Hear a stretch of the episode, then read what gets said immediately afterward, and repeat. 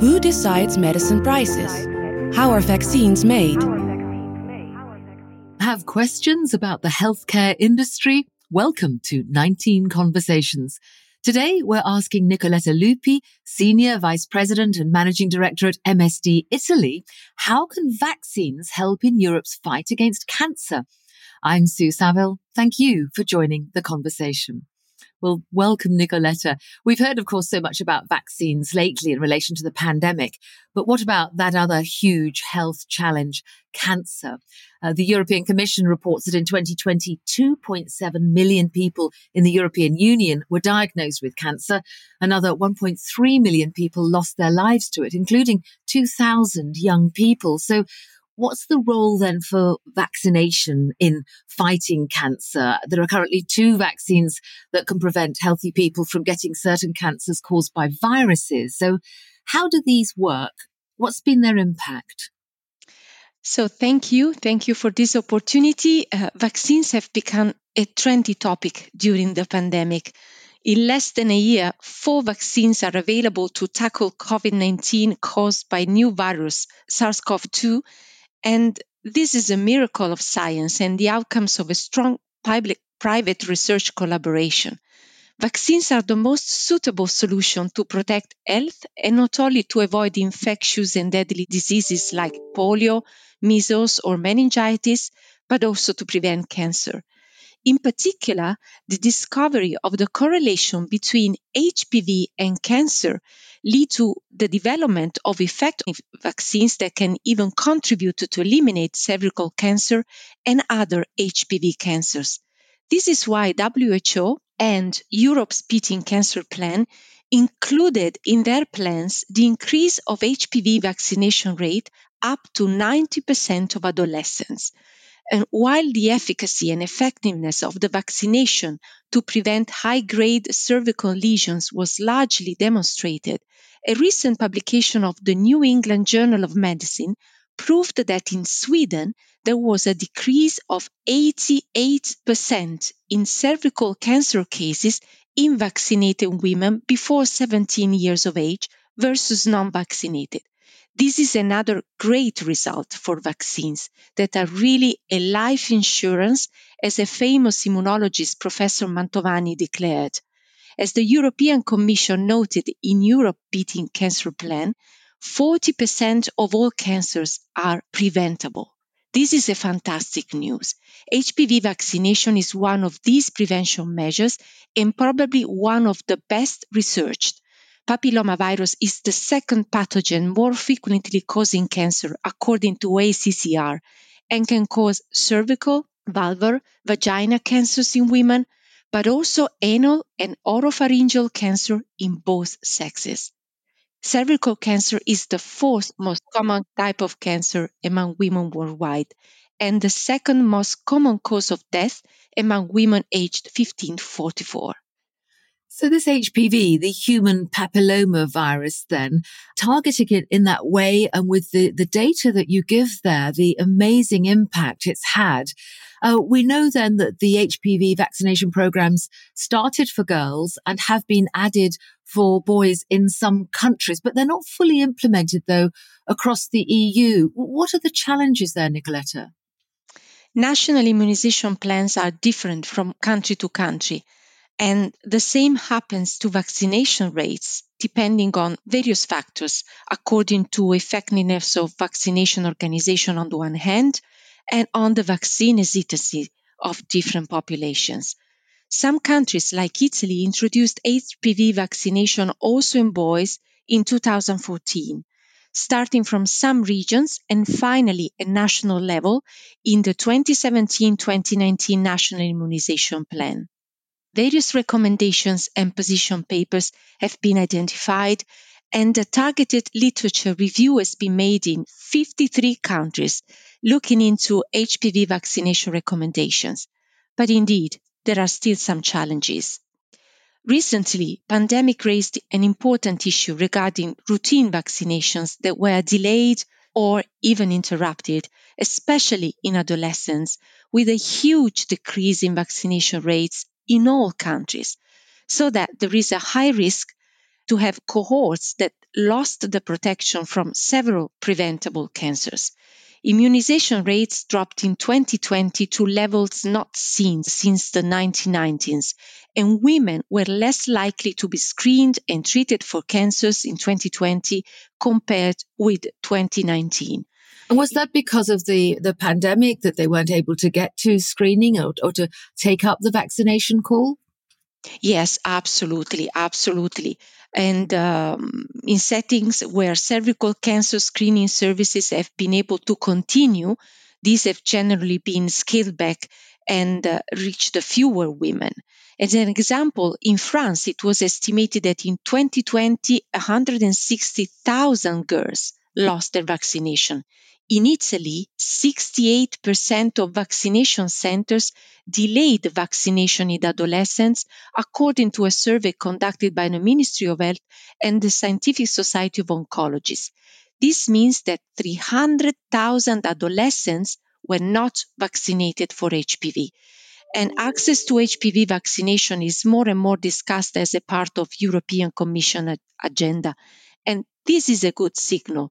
The last European Parliament resolution with the call to action to develop HPV vaccination programs also to catch up with respect to the COVID-19 pandemic within EU, including boys, is an important achievement and the flagship initiative of Europe's Beating Cancer Plan underline as well one of the most critical efforts to tackle these challenges. And with those figures that you give there about the drop off then in taking up these important vaccinations, what, what can be done to get back on track, do you think?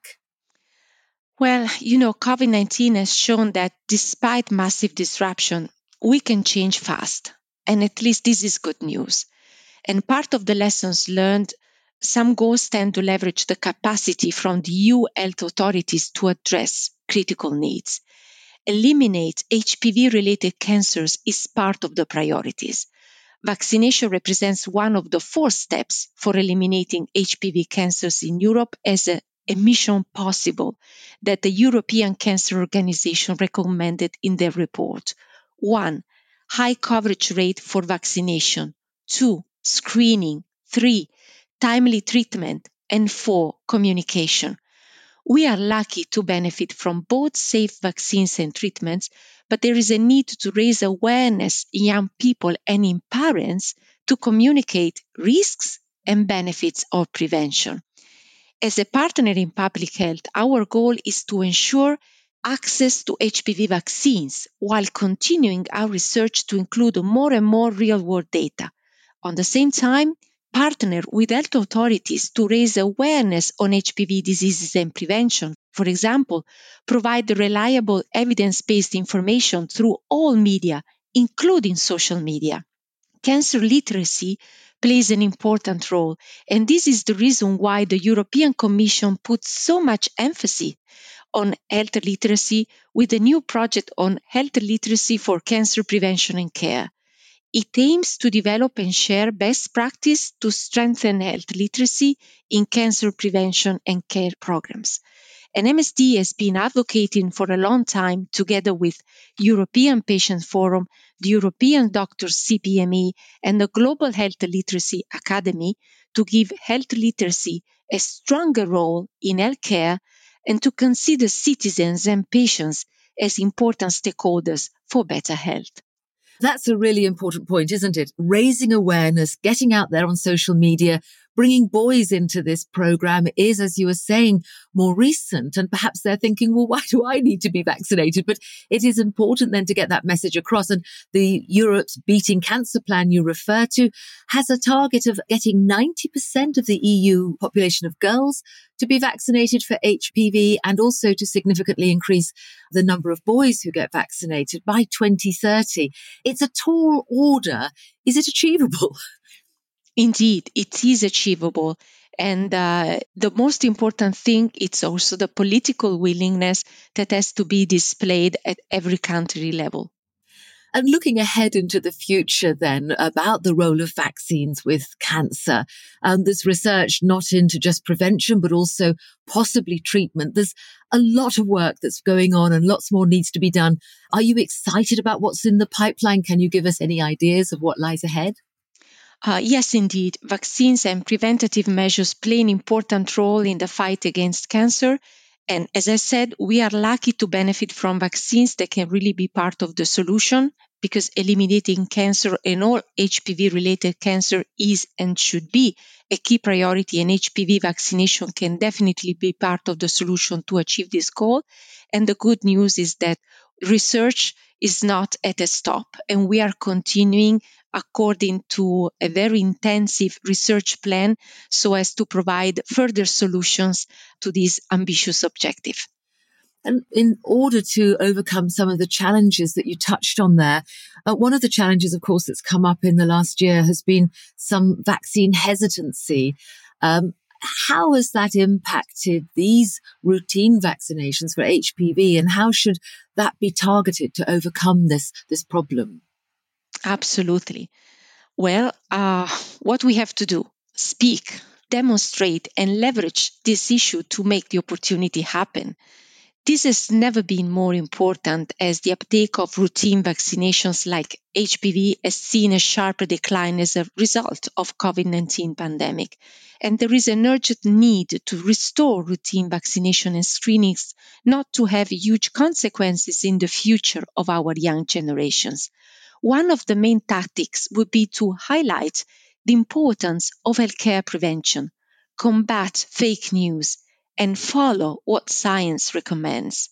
GPs, pediatricians, public health physicians, and in some countries, pharmacists are important to engage discussions with parents on the right information so as to help maintain and increase routine vaccinations. Parents are the ones, especially on adolescents, who will finally decide.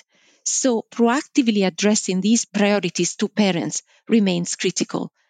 As a mother, the health of our children remains our priority.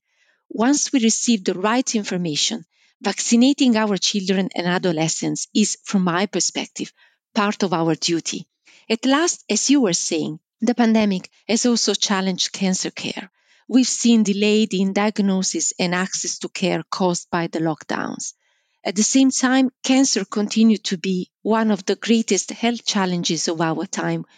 During the pandemic, the doctor patient interactions have changed drastically, limiting face to face meetings. The need for health information or health system navigation support has increased proportionally with the uncertainty following the pandemic. The COVID 19 pandemic has unveiled the very clearly the gaps and challenges we face in healthcare in Europe.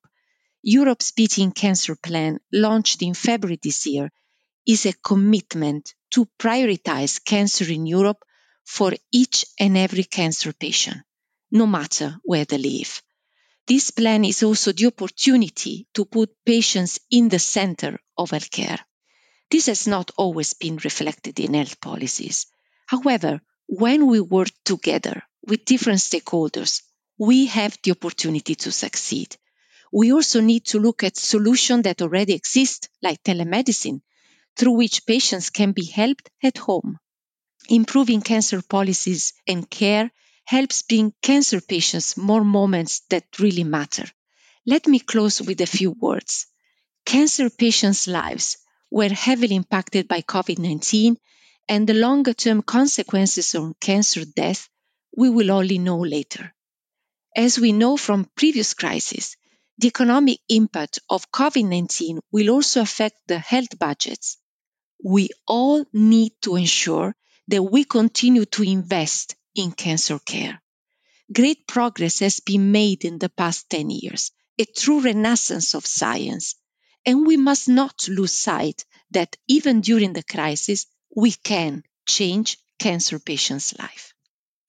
Nicoletta, thank you very much. Some very positive thoughts to close with there. Thank you so much to my guest today, Nicoletta Lupi, Senior Vice President and Managing Director at MSD Italy, for all those insights on how vaccines can help in Europe's fight against cancer. And thank you very much for listening to 19 Conversations. If you liked this podcast, please click the subscribe button to be the first to know when we release our next episode. And please leave a rating and a review. So until our next episode, we'd invite you to join the conversation on Twitter with the hashtag questions inspire solutions. Goodbye for now.